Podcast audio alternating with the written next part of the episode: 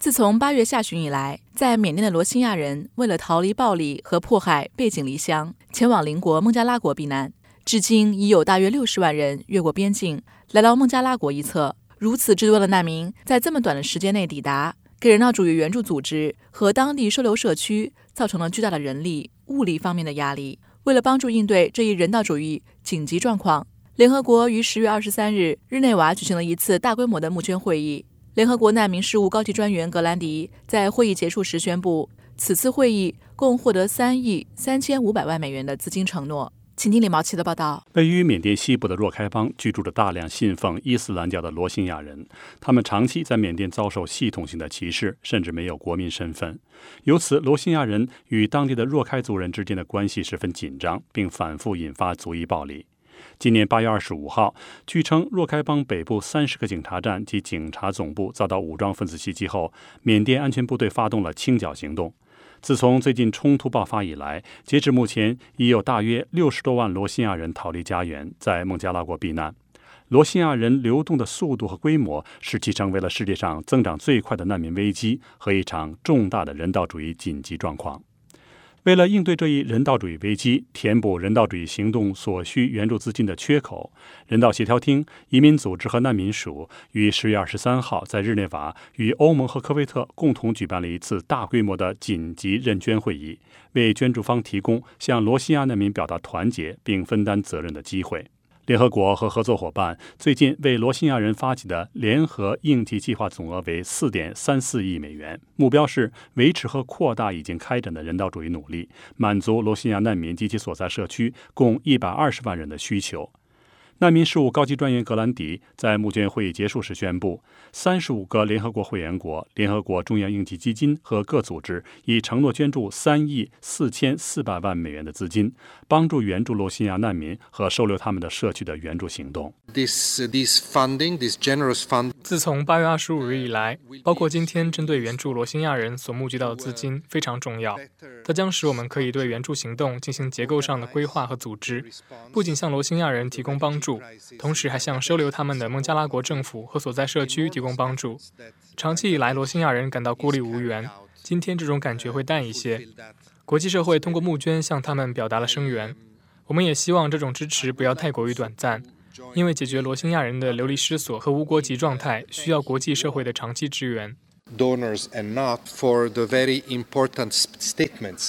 难民事务高级专员格兰迪、负责人道主义事务的副秘书长兼紧急救济协调员洛克克和国际移民组织总干事斯温，在十月十六号为此次募捐会议发表的联合声明中，呼吁国际社会加紧努力，和平解决罗兴亚人的困境，结束他们的绝望的流亡，并支持东道社区，以确保罗兴亚难民最终安全和体面的自愿返回。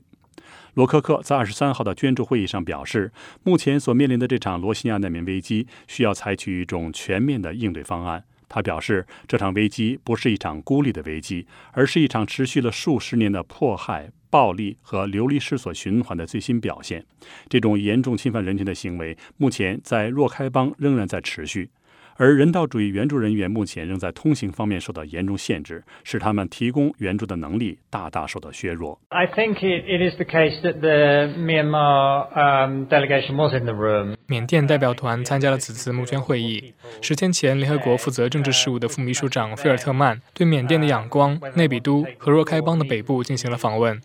缅甸与联合国之间就罗兴亚人问题进行的讨论将会继续。目前，我们也在时常听到缅甸方面做出一些宣布。例如，孟加拉国的部长明天将要对缅甸进行访问，我们将会对有关事态进行密切的跟踪。目前，联合国迫切地敦促缅甸方面在以下三个方面采取行动：停止暴力，允许人道主义通行，和为罗兴亚人安全和资源返回创造条件。Discussions between the UN and the Myanmar authorities very much continue. 人权事务高级专员扎伊德曾将缅甸政府在若开邦北部的行动描述为种族清洗的教科书式的势力。他指出，缅甸政府否认罗兴亚人的政治、公民、经济和文化权利，其攻击行为似乎旨在强制转移大量人口，并使其无法返回。国际移民组织总干事斯温上个周末刚刚结束了对缅甸的访问。他表示，在过去两个月里发生的罗兴亚难民危机的速度、规模和范围令人震惊。危机所构成的人道主义紧急状况，在该地区和世界其他地方是前所未有的。在援助罗兴亚人方面，现在似乎一切都是优先事项，但重中之重是为九十万人提供临时居所。其中的六十万人是最近两个月抵达孟加拉国考克斯巴扎地区的。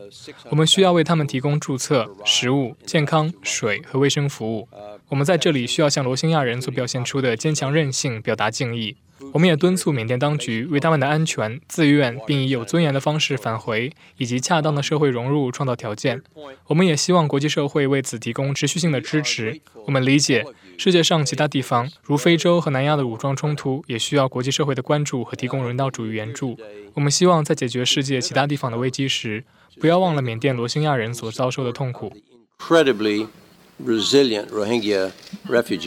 欧盟和科威特是除了联合国系统之外发起组织这次认捐会议的主要合作伙伴。他在认捐会议上承诺，为解决缅甸罗兴亚难民危机再捐助三千万欧元。在此之前，他已慷慨解囊捐助了两千一百万欧元，使欧盟的捐助总数此次达到了五千一百万欧元。欧盟负责人道主义援助和危机管理事务的专员斯代里阿尼迪斯，由于正在对南苏丹进行访问，因此无法出席本次会议。他在通过视频向捐助会议发表的讲话中表示，向缅甸罗兴亚人提供声援是一项道德义务。他将在下周代表欧盟前往孟加拉国，同罗兴亚难民会面，并对当地的一些受到欧盟赞助的援助项目进行视察。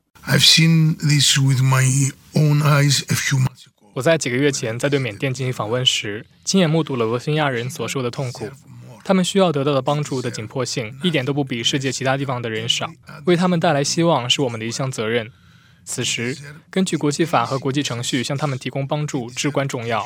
欧盟支持联合国人道协调厅、难民署和国际移民组织为此开展的工作。我们也将逐渐加大欧盟自己在当地的存在。我在下周对孟加拉国考克斯巴扎地区进行访问时，将要传达的一个信息就是：欧盟将站在你们的一边，欧盟没有忘记你们。欧盟将永远不会忘记你们。the Rohingya in Bangladesh is critical.